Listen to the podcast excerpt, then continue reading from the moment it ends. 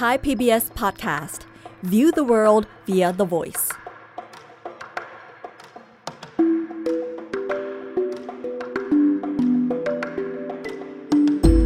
อาเซียนไอส์เปิดมุมมองใหม่ผ่านเรื่องลึกแต่ไม่ลับของผู้คน สังคม และวัฒนธรรมในอาเซียน กับปรางทิพย์ดาวเรือง สวัสดีค่ะคุณผู้ฟัง วันนี้อาเซียนไอส์กับดิฉันปรางทิพดาวเรือง มาพบกันในไทย PBS Podcast อีกแล้วนะคะ คุณผู้ฟังคะ มีใครที่กำลังคิดอย่างดิฉันหรือเปล่าคะ ว่าเมื่อก่อนนี้เนี่ย บางครั้งพวกเราบางคนอาจจะเคยอ่านเจอ หรือว่าเคยฟังคนเฒ่าคนแก่ เล่าให้เราฟังเรื่องชีวิตที่ยากลำบากในอดีตกันมาบ้างซึ่งเรื่องใหญ่ ๆ ที่หนีพิพ้นมักจะเป็นสงคราม โรคระบาด แล้วก็ความอดอยากใช่ไหมคะ ตอนนี้ดิฉันก็เลยสงสัยอยู่นะคะว่า พวกเราเนี่ยกำลังอยู่ในเหตุการณ์ร้ายแรงของประวัติศาสตร์ทำนองนี้อยู่หรือเปล่า แล้วอาจจะเป็นเหตุการณ์ที่หลาย ๆ คนไม่ลืมเลือนเลย เวลาไม่ถึง 3 ปีมาเนี่ยคุณผู้ฟังว่าไหมคะว่า เราเจอมาหมดแล้วนะคะ ไม่ว่าจะเป็นโรคระบาด สงคราม อาจจะตามมาด้วยความอดอยากของคนหลายกลุ่ม โดยเฉพาะคนจน ด้วยวิกฤตด้านอาหารที่น่ากลัวมากในขณะนี้ คุณผู้ฟังหลายคนตอนนี้อาจจะพยายามประหยัดเต็มที่เลยใช่ไหมคะโควิด -19 แล้วก็สงครามยูเครนรัสเซียเนี่ยทำให้การผลิตสินค้าชะงงักงันไปหมด ทุกอย่างแพงไปหมดนะคะ แล้วก็เกิดขึ้นในเวลาที่รวดเร็วมากด้วย เรื่องใหญ่เรื่องหนึ่งที่คนธรรมดาอย่างเราๆท่านๆกำลังเจอกันอยู่เนี่ยก็คือราคาอาหารที่สูงปรี๊ด ที่เคยคิดกันว่าบ้านเราเนี่ยอุดมสมบูรณ์ในน้ำมีปลาในนามีข้าว ที่จริงก็อาจจะยังจริงอยู่นะคะ แต่ว่าสิ่งที่เปลี่ยนไปก็คือ ความซับซ้อนของกระบวนการผลิต แล้วก็อำนาจในการกำหนดราคา ที่บางครั้งก็ทำให้ดิฉันสงสัยอยู่นะคะว่า มันทำให้ความอุดมสมบูรณ์ของเราเนี่ยเป็นความอุดมสมบูรณ์ที่ยากจนหรือเปล่าดิฉันก็เลยชอบนะคะ เวลาเห็นหลาย ๆ บ้านเนี่ย หันมานิยมปลูกพืชผักสวนครัว คนเมืองที่อาศัยในคอนโดมิเนียมก็ยังใช้ระเบียงตัวเองปลูกกันเล็กๆ น้อยๆ ก็ยังดี ตอนนี้เนี่ยเราทุกคนกำลังเผชิญอยู่กับวิกฤตอาหาร ที่ว่ากันว่าอาจจะร้ายแรงกว่าวิกฤตอาหารในพศ 2551 จากราคาน้ำมันที่พุ่งขึ้นสูงเหมือนกันนะคะ ดัชนีราคาอาหารที่ทำโดยองค์การอาหารและการเกษตรแห่งสหประชาชาติ บอกว่าค่าอาหารโลกในปีนี้เนี่ยพุ่งขึ้นสูงที่สุดในรอบ 10 ปี ในประเทศไทยก็พบนะคะว่า กลุ่มผู้มีรายได้น้อยเนี่ย ต้องจ่ายค่าอาหารสูงถึงเกือบครึ่งหนึ่งของรายได้ของตัวเอง ในขณะที่ผู้มีรายได้สูง จ่ายเพียงหนึ่งในสี่ของรายได้เท่านั้น ถ้าสถานการณ์เป็นอย่างนี้เนี่ย ในเอเชียตะวันออกเฉียงใต้เนี่ยมีอะไรเกิดขึ้นบ้าง คุณผู้ฟังคงจะทราบมาสักพักหนึ่งแล้วนะคะว่า หลายประเทศในเอเชียตะวันออกเฉียงใต้ ได้เริ่มระงงับการส่งออกวัตถุดิบที่จำเป็นในการประกอบอาหารบางอย่าง เพื่อแก้ปัญหาเฉพาะหน้าเรื่องการขาดแคลนอาหารในประเทศของตัวเอง เหตุการณ์แบบนี้เนี่ยเป็นตัวอย่างเลยนะคะ ที่ทำให้เราเข้าใจว่าที่จริงแล้วความเป็นอยู่ของคนในโลกเนี่ยเกาะเกี่ยวกันจริง ๆ ค่ะ ปัญหาที่เกิดขึ้นในประเทศหนึ่ง สามารถกระทบประชาชนอีกประเทศหนึ่งได้เร็วมาก ที่เห็นได้ชัดก็คือ ราคาน้ำมันสำหรับทำอาหาร เรื่องน้ำมันปรุงอาหารนี่เป็นเรื่องใหญ่ระดับโลกกันเลย เมื่อเดือนเมษายนที่ผ่านมาเนี่ยรัฐบาลอินโดนีเซียได้ระงงับการส่งออกน้ำมันปาล์มที่ใช้ในการประกอบอาหารทำไปแค่ 3 สัปดาห์เท่านั้นนะคะ แต่เป็น 3 สัปดาห์ที่ปั่นป่วนกันไปหลายประเทศทีเดียวค่ะ เรื่องของเรื่องคือก่อนหน้านี้เนี่ยน้ำมันในการปรุงอาหารอื่นๆ ก็ขาดแคลนแล้วในโลกนี้นะคะ เพราะว่าปัญหาคลื่นความร้อนแล้วก็ภัยแล้งทำให้ผลผลิตถั่วเหลืองในแอฟริกาใต้ลดลงมากเลย ส่วนทางประเทศแคนาดาที่เป็นผู้ผลิตคาโนล่าเนี่ยก็มีผลผลิตที่ตกต่ำที่สุดในรอบ 9 ปีเลยนะคะทำให้น้ำมันคาโนล่าแล้วก็น้ำมันถั่วเหลืองขาดแคลนทั่วโลก ส่วนราคาน้ำมันทานตะวันก็พุ่งสูงขึ้น เพราะว่าสงครามยูเครน ที่เหลือก็คือน้ำมันปาล์ม ซึ่งเป็นน้ำมันที่มีราคาถูกที่สุดแล้วก็มีปริมาณการผลิตมากที่สุดนะคะ บังเอิญประเทศผู้ส่งออกน้ำมันปาล์มรายใหญ่เนี่ยมีอยู่ 3 รายในโลก แล้วก็อยู่แถวๆนี้แหละค่ะ รายใหญ่ที่สุดคือประเทศอินโดนีเซีย รองลงมาคือมาเลเซียแล้วก็ตามด้วยประเทศไทยของเรา อินโดนีเซียนี่เขาส่งออกใหญ่มากนะคะ เมื่อรวมกับมาเลเซียสองประเทศเนี่ย เรียกได้ว่าส่งออกน้ำมันปาล์มเพื่อการปรุงอาหารรวมกันราวๆ 40%ของน้ำมันพืชเพื่อปรุงอาหารในโลกทีเดียวค่ะ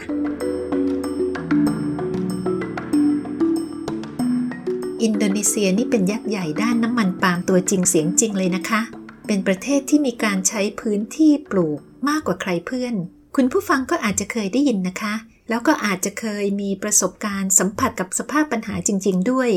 นั่นคือการเผาเคลียร์พื้นที่เพื่อปลูกต้นปาล์มในอินโดนีเซียเนี่ยที่บางปีก็มีควันขโมงลอยข้ามประเทศ มาถึงประเทศมาเลเซียแล้วก็บางส่วนของภาคใต้ของไทย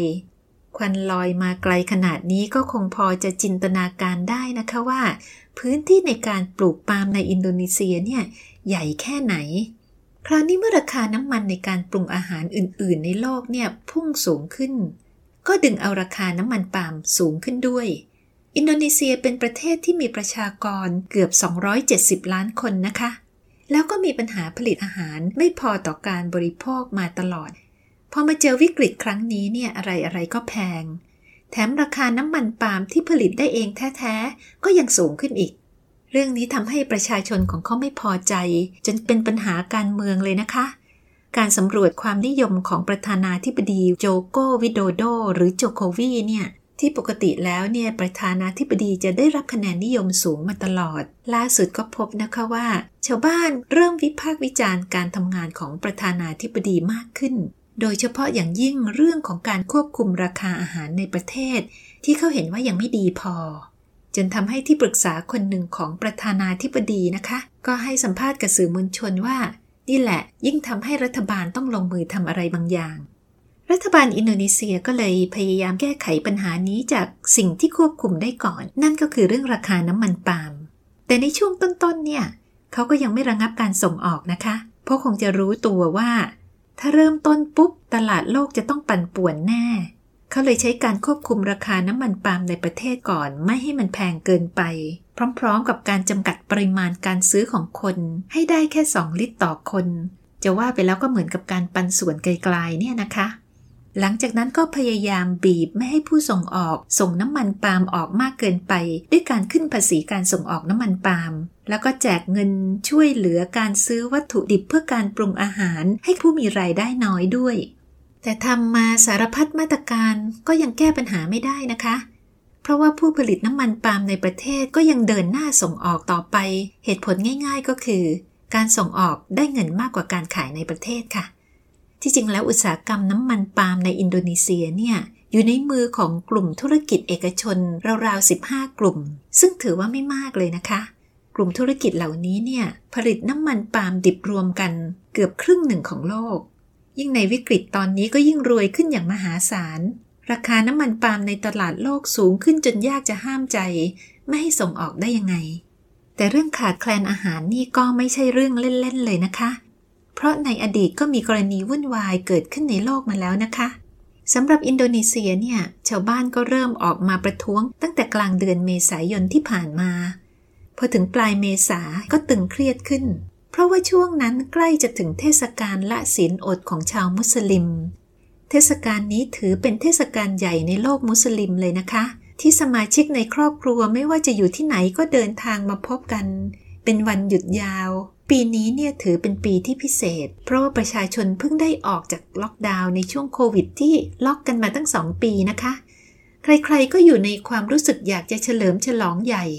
แต่ว่าน้ำมันก็ดันขาดแคลนซะนี่ แล้วจะทำกับข้าวฉลองกันยังไงล่ะ ความไม่พอใจก็มีมากขึ้นมากขึ้น เทศกาลใหญ่ ๆ แบบนี้คงไม่มีใครอยากจะฉลองด้วยความรู้สึกที่ขาดแคลนใช่ไหมคะ รัฐบาลเขาก็คงเข้าใจดีนะคะ ก็เลยตัดสินใจประกาศระงงับการส่งออกน้ำมันปาล์มในวันที่ 28 เมษายน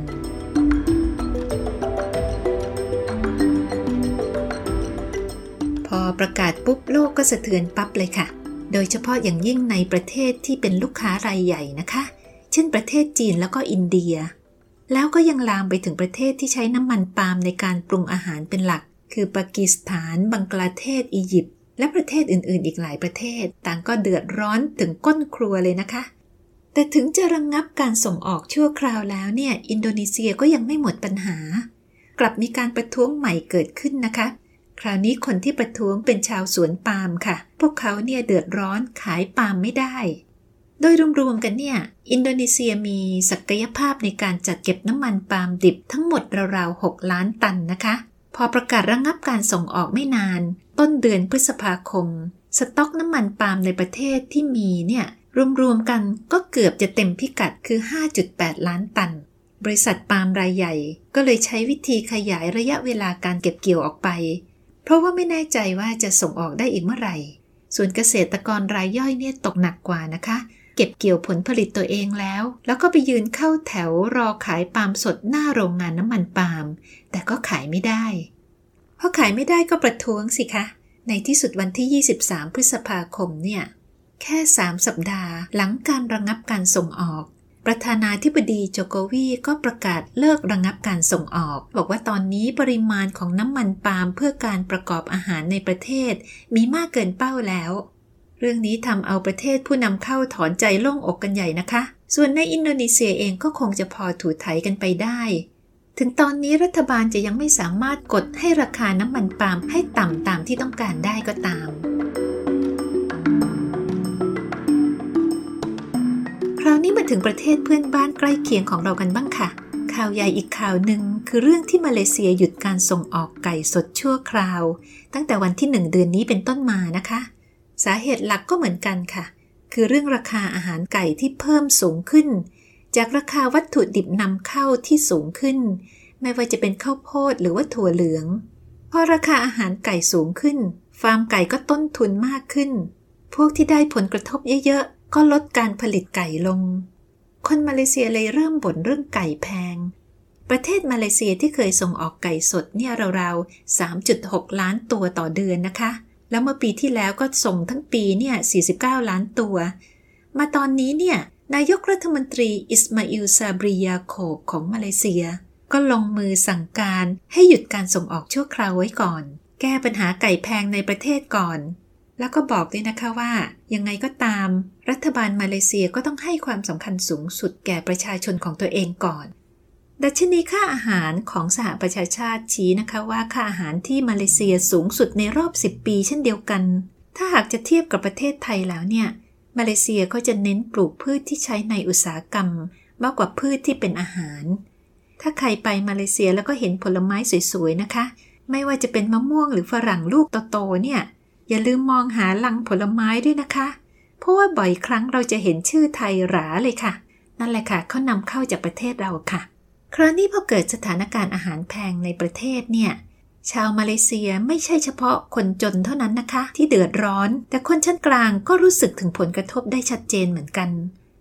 ราคาไก่สดในมาเลเซียเนี่ยแพงขึ้นตั้งแต่เดือน 2 เดือนก่อนการระงงับการส่งออกแล้วนะคะ ถึงมาเลเซียจะเป็นผู้ส่งออก แต่ไก่ในตลาดก็เริ่มขาดแคลนด้วยเหตุผลที่ดิฉันเพิ่งเล่าให้ฟัง บางร้านเนี่ยถึงขั้นต้องจำกัดปริมาณการซื้อของลูกค้าแต่ละรายกันเลย พอมาเลเซียประกาศระงงับการส่งออกปุ๊บ สิงคโปร์ก็เดือดร้อนปั๊บค่ะ เพราะว่าเป็นประเทศบ้านใกล้เรือนเคียง ชายแดนติดกัน แล้วก็นำเข้าไก่จากมาเลเซียถึง 34%ของไก่ที่ใช้บริโภคในประเทศทั้งหมด ในสิงคโปร์เนี่ยกลุ่มที่กระทบมากที่สุดก็คือร้านข้าวมันไก่นะคะ พอมาเลเซียไม่ส่งไก่เนี่ยก็ถึงขั้นเกิดปัญหาใหญ่ในสิงคโปร์เลยนะคะ เป็นปัญหาที่สื่อมวลชนในสิงคโปร์ขนานนามว่า วิกฤตข้าวมันไก่ เพราะว่าข้าวมันไก่ไหหนานในสิงคโปร์เนี่ยมีชื่อเสียงมากนะคะ เป็นอาหารจานเด็ดประจำชาติที่ชาวสิงคโปร์เขาภูมิใจมาก ไก่เหนียวนุ่มหนังกรุบกรุบแทบทั้งหมดเนี่ยเป็นไก่บ้านที่นำเข้าตัวเป็นๆจากมาเลเซียนะคะ แล้วเคล็ดลับความอร่อยของเขาอยู่ที่การใช้ไก่สด ไม่ใช่ไก่แช่แข็ง ใช้ไก่แช่แข็งไม่ได้เด็ดขาดไม่อย่างนั้นเสียชื่อค่ะ มีร้านข้าวมันไก่ชื่อดังอยู่ร้านหนึ่งนะคะ ชื่อร้านเทียนเทียน Hainanese Chicken Rice หรือว่าข้าวมันไก่ไหหนานเทียนเทียน ตั้งอยู่ในศูนย์อาหารแห่งหนึ่ง เจ้าของร้านเนี่ยอายุ 73 ปีแล้วนะคะ ก็ออกมาประกาศเลยค่ะว่า ร้านเขาจะหยุดเสิร์ฟข้าวมันไก่ จนกว่ามาเลเซียจะเริ่มส่งออกไก่อีกครั้งหนึ่ง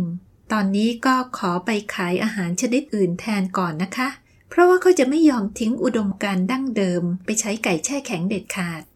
ร้านที่ว่านี้เนี่ยนำเข้าไก่จากมาเลเซียร้อยเปอร์เซ็นต์เลยค่ะ แล้วก็ติดอันดับแนวหน้าของข้าวมันไก่เจ้าอร่อยของสิงคโปร์มาตลอด ตอนนี้ลูกค้าก็หวั่นหวั่นใจนะคะว่า ถ้าเลิกขายข้าวมันไก่ไปนานๆเนี่ย ร้านจะมีปัญหาทางการเงินจนต้องปิดตัวลงเลยหรือเปล่า ส่วนร้านข้าวมันไก่อื่นๆ ก็ประสบชะตากรรมเดียวกันนะคะ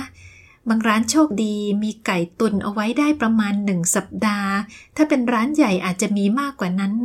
แต่ว่าบางร้านมีแค่วันเดียว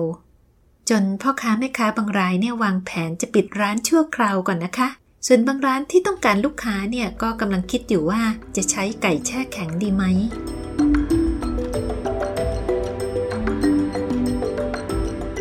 ในสิงคโปร์เนี่ยไม่ใช่แค่ร้านข้าวมันไก่เท่านั้นนะคะ แต่ว่าแผงขายไก่ในตลาดก็มีปัญหาหนักมากค่ะ มีรายงานข่าวนะคะว่า ก่อนวันระงงับการส่งออกไก่ของมาเลเซียเนี่ยพ่อบ้านแม่บ้านชาวสิงคโปร์ก็พยายามซื้อไก่ในปริมาณมากกักตุนกันใหญ่ พอมาเลเซียหยุดส่งออก ตลาดสิงคโปร์ก็ขาดแคลนไก่สดทันที เรื่องไก่เนี่ยถ้าทำไม่ดีก็อาจจะสะเทือนถึงความสัมพันธ์มาเลเซียสิงคโปร์เลยนะคะ เพราะว่าสิงคโปร์เนี่ยถึงจะเป็นประเทศที่ร่ำรวยจริง แต่ก็ฝากท้องไว้ที่มาเลเซียไม่น้อยเลยค่ะ รวมทั้งในเรื่องของน้ำดิบที่ใช้สัญญาระยะยาวมากซื้อจากมาเลเซียมาตลอด ส่วนมาเลเซียเองก็พึ่งพิงสิงคโปร์ในฐานะที่เป็นตลาดแรงงานสำคัญให้กับประชาชนของตัวเอง นักท่องเที่ยวสิงคโปร์ก็เข้ามาซื้อของในมาเลเซียไม่น้อยนะคะ โดยเฉพาะตอนนี้ที่ค่าเงินมาเลเซียตกลงไปมาก ช่วยสร้างรายได้ให้กับพ่อค้าแม่ค้าในมาเลเซีย นับเป็นความสัมพันธ์ที่ตัดกันไม่ขาด เพราะฉะนั้นเนี่ยรัฐบาลมาเลเซียก็ต้องพยายามอธิบายให้สิงคโปร์เข้าใจ ว่าจะเอายังไงกันแน่กับเรื่องของการส่งออกไก่ล่าสุดนายไครีจามาลูดีน รัฐมนตรีว่าการกระทรวงสาธารณสุขของมาเลเซีย ที่ได้เดินทางไปเยือนสิงคโปร์ก็ให้สัมภาษณ์สำนักข่าว Channel News Asia ของสิงคโปร์นะคะว่า เวลานี้มาเลเซียเนี่ยพยายามอย่างมากที่จะแก้ปัญหาเรื่องราคาวัตถุดิบอาหารไก่กันอยู่ แล้วก็หวังว่าปัญหานี้จะหมดไปโดยเร็ว ถ้าแก้ได้เนี่ยก็จะเปิดให้ส่งออกไก่ไปยังสิงคโปร์ทันที แล้วก็ไปยังประเทศอื่นด้วย เขายังออกตัวแทนมาเลเซียด้วยนะคะว่า มาเลเซียให้ความสำคัญต่อความสัมพันธ์กับสิงคโปร์มาก การตัดสินใจครั้งนี้ของมาเลเซียนี่ไม่ง่ายเลย เขาเองก็หวังว่าจะเป็นเรื่องเพียงระยะสั้นเท่านั้น We also looking at um, substitute feed uh, to ensure that we have affordable feed supply for poultry. Once these things resolve itself, and we hope that it can be resolved very quickly, then of course we hope to resume exports of poultry, uh, including to Singapore. We value our bilateral relationship with Singapore. Uh, this is not an e- easy decision for us to make, so we hope that it is very temporary in nature until the supply and price situation is stabilized. สำหรับในมาเลเซียเองเนี่ยการหยุดส่งออกอาจจะช่วยได้บ้างแต่ก็ไม่ได้ทั้งหมดนะคะเพราะอย่างที่ว่าไปแล้วล่ะค่ะ ว่าต้นตอของปัญหาอยู่ที่วัตถุดิบอาหารไก่ เมื่อสัปดาห์ที่แล้วนายกรัฐมนตรีก็มอบหมายให้หน่วยงานของรัฐสองแห่งไปแก้ปัญหานี้ ด้วยการเริ่มโครงการปลูกข้าวโพดเพื่อผลิตอาหารไก่ โดยใช้พื้นที่ขนาดใหญ่ในรัฐกลันตันใกล้ ๆ บ้านเรา แล้วก็ที่ตรังกันนูด้วยนะคะ เรื่องห้ามส่งออกไก่เนี่ยทางกลุ่มผู้เลี้ยงไก่ในมาเลเซียก็ไม่แฮปปี้นักนะคะ กลุ่มที่ได้รับผลกระทบมากที่สุด อยู่แถวแถวรัฐยะโฮติดชายแดนสิงคโปร์ มีตลาดส่งออกที่สิงคโปร์โดยเฉพาะ มีการออกมาแถลงกันนะคะว่า ธุรกิจของพวกเขาอาจจะขาดทุนจนปิดตัวลง ในระยะยาวเนี่ย มาเลเซียอาจจะเสียตลาดสิงคโปร์ให้ไก่จากต่างประเทศอีกด้วย เรื่องนี้ก็อาจจะมีมูลอยู่นะคะ เพราะว่าเท่าที่ทราบเนี่ย สิงคโปร์ก็ยังเดินหน้าหาไก่อยู่ ล่าสุดมีข่าวว่าเขากำลังสนใจนำเข้าไก่จากอินโดนีเซียแทน ส่วนประเทศไทยของเรา ครั้งนี้ไม่ใช่ภาวะขาดแคลนอาหารครั้งแรกนะคะ เราเผชิญวิกฤตการขาดแคลนอาหารมาหลายครั้งแล้ว แล้วก็ในหลายยุค ตั้งแต่สงครามโลก น้ำท่วม ภัยแล้ง ในปีนี้นี่มีโรคซ้ำกำซัดอีกอย่างคือภาวะเงินเฟ้อที่สูงที่สุดในรอบ 13 ปี ราคาปุ๋ยแล้วก็อาหารสัตว์สูงขึ้นทำเอาเกษตรกรเดือดร้อนกันทุ่นหน้า แต่นั่นก็ไม่ได้หมายความว่าผลิตผลของเราในตลาดโลกจะลดลงนะคะ ตรงกันข้ามกับคุณผู้ฟัง ประเทศไทยที่เป็นประเทศส่งออกข้าวน้ำตาลของโลกเนี่ย ก็มีผู้ผลิตรายใหญ่ที่เดินหน้าส่งออกได้เพิ่มขึ้นนะคะ โดยมีการประเมินค่ะ ทั้งจากในและก็ต่างประเทศว่า การส่งออกน้ำตาลในฤดูกาลนี้เนี่ยน่าจะสูงขึ้นถึง 40%ทีเดียว การส่งออกข้าวก็อาจจะสูงสุดในรอบ 4 ปี แต่ทั้งนี้และทั้งนั้นก็ไม่ได้หมายความว่าราคาอาหารในประเทศของเราจะถูกกว่าคนอื่นนะคะ อาหารบางชนิดแพงกว่าเขาด้วยซ้ำไป เรื่องนี้ก็ต้องมาวิเคราะห์กันละค่ะว่าเป็นเพราะอะไร อย่างไรก็ตามประเทศไทยก็ยังไม่ได้มีปัญหาถึงขั้น มีการประท้วงเช่นในอินโดนีเซีย ส่วนในมาเลเซียนั้นเนี่ยประชากรของเขาน้อยกว่าอินโดนีเซียเป็นสิบเท่านะคะ ฐานะของรัฐบาลมาเลเซียเนี่ยไม่มั่นคง ก็เลยไม่น่าแปลกใจนะคะว่านายกรัฐมนตรีของเขา ตัดสินใจระงงับการส่งออกไก่ เพื่อป้องกันความไม่พอใจของประชาชนในประเทศ ที่อาจจะสร้างความงอนแง่นให้กับรัฐบาลมากขึ้น ดังนั้นเนี่ยเรื่องวิกฤตของอาหาร ไม่ใช่แค่วิกฤตของอาหารอย่างเดียวนะคะ มันอาจจะนำไปถึงวิกฤตการณ์ทางการเมืองได้ค่ะ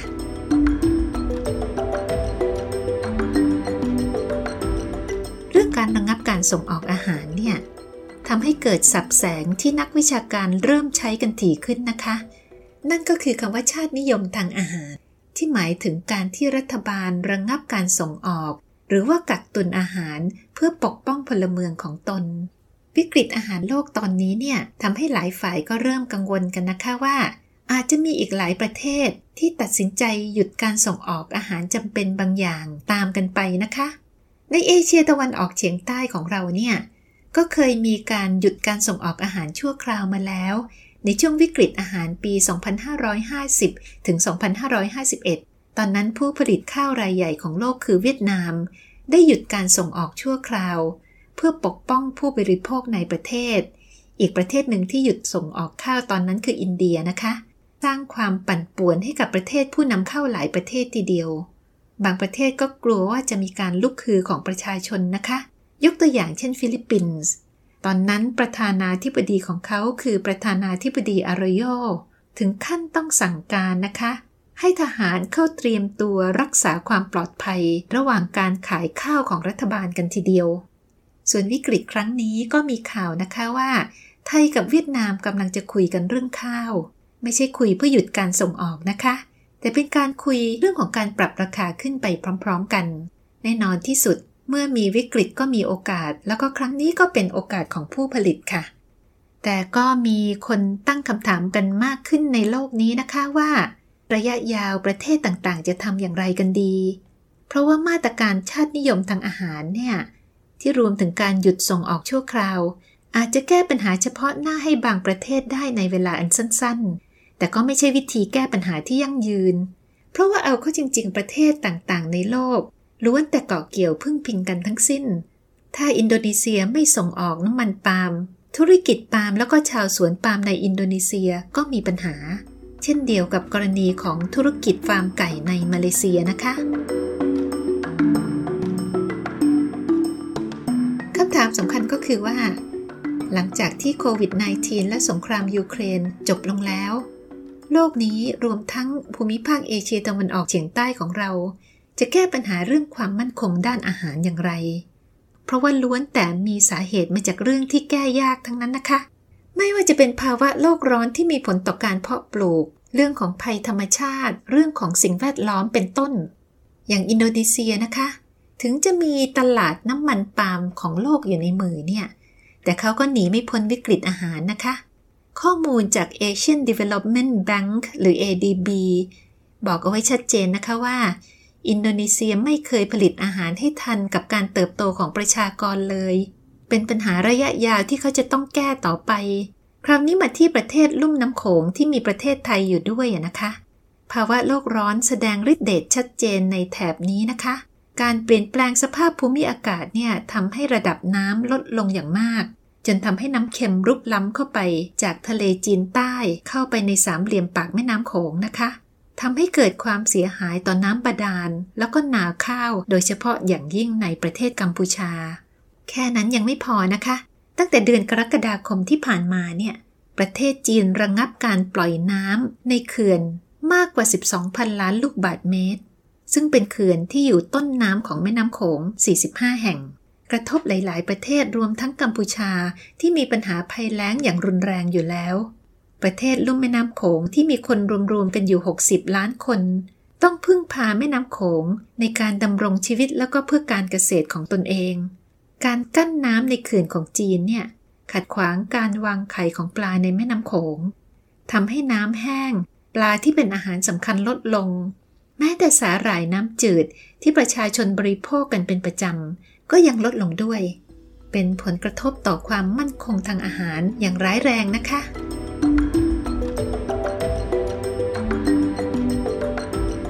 พูดถึงจีนแล้วก็ประเด็นเรื่องความมั่นคงทางอาหารเนี่ย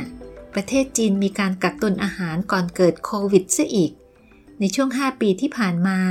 จีนใช้การซื้อเชิงรุกเนี่ยนำเข้าถั่วเหลือง แล้วก็ข้าวโพดเพื่อเลี้ยงสัตว์ รวมทั้งข้าวสาลี อย่างมาก การกักตุนของจีนทำให้ราคาอาหารทั่วโลกเพิ่มสูงขึ้นมาตั้งนานแล้วค่ะ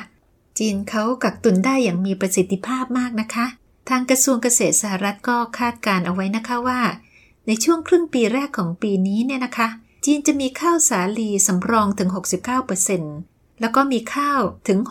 60%ของปริมาณการสำรองของโลกเลยนะคะ จากประเทศจีนก็มาอินเดียกันค่ะ เมื่อเดือนเมษายนที่ผ่านมา รัฐบาลอินเดียประกาศก้องเลยนะคะว่า ชาวนาอินเดียที่เป็นผู้ผลิตข้าวสาลีรายใหญ่เป็นอันดับสองของโลก จะเป็นผู้พิทักษ์โลกจากการขาดแคลนข้าวสาลีจากสงครามยูเครนเอง อินเดียสัญญาว่าจะส่งออกข้าวสาลีอย่างต่อเนื่อง ไม่ต้องห่วงนะคะ แต่ไม่ถึงเดือนอินเดียก็กลับลำค่ะเพราะว่าเขามีปัญหาคลื่นความร้อนที่ทำลายพืชผลในประเทศเสียหายมาก อินเดียประกาศระงงับการส่งออกข้าวสาลีชั่วคราวนะคะ รวมทั้งน้ำตาลด้วยค่ะ เรื่องระยะยาวเนี่ยก็มีคำแนะนำจากประเทศเวียดนามนะคะ เป็นคำแนะนำที่เขาพูดขึ้นมาในการประชุม World Economic Forum เมื่อเดือนที่แล้ว คนพูดคือนายเลอมินไครองนายกรัฐมนตรีเวียดนาม เขาบอกว่าเรื่องความมั่นคงทางอาหารเนี่ยเป็นเรื่องที่ประเทศต่างๆ ต้องช่วยกัน เขาเสนอสิ่งที่เรียกว่า Food Innovation Hub ให้เริ่มต้นขึ้นในเอเชียตะวันออกเฉียงใต้ แล้วยังพูดอีกนะคะว่าเวียดนามมีประสบการณ์ที่เคยเป็นประเทศนำเข้าอาหารมาก่อน แต่ตอนนี้ได้กลายเป็นประเทศส่งออกที่สำคัญประเทศหนึ่ง ดังนั้นจึงมีประสบการณ์ในการแก้ปัญหา ตอนนี้เนี่ยมีปัจจัยต่างๆ ที่กระทบกับระบบอาหารของโลก อย่างที่ในอดีตไม่มีมาก่อน ประเทศต่างๆ จะตัวใครตัวมันไม่ได้แล้วนะคะ แต่จะต้องมาร่วมมือกันสร้างระบบอาหารที่ยั่งยืน โดยที่มีเป้าหมายสูงสุด คือมีประชาชนเป็นศูนย์กลาง เป็นความคิดที่มองการไกลทีเดียวนะคะ แต่คำถามก็คือแล้วจะทำยังไง ให้รัฐบาลประเทศต่างๆ เริ่มต้นกันจริง ๆ จังๆสักที รวมทั้งจะสามารถโน้มน้าวให้บริษัทเอกชนผู้ผลิตอาหารรายใหญ่ มาร่วมมือด้วยอย่างไร เรื่องใหญ่อย่างนี้ต้องอาศัยเวลานะคะ แต่ว่าตอนนี้ประชาชนคงต้องหาวิธีช่วยตัวเองกันไปก่อน ดิฉันก็เลยขอเอาใจช่วยนะคะ ให้คุณผู้ฟังทุกคนประสบความสำเร็จในการปลูกพืชผักสวนครัว ในเวลาแบบนี้เนี่ยคำตอบอาจจะอยู่ที่พริกสองสามเม็ดในกระถางของเรานั่นแหละค่ะ วันนี้สวัสดีค่ะ อาเซียนไอส์เปิดมุมมองใหม่ ผ่านเรื่องลึกแต่ไม่ลับของผู้คน สังคม และวัฒนธรรมในอาเซียน ติดตามฟังได้ที่เว็บไซต์ www.thaipbspodcast.com หรือแอปพลิเคชัน Thai PBS Podcast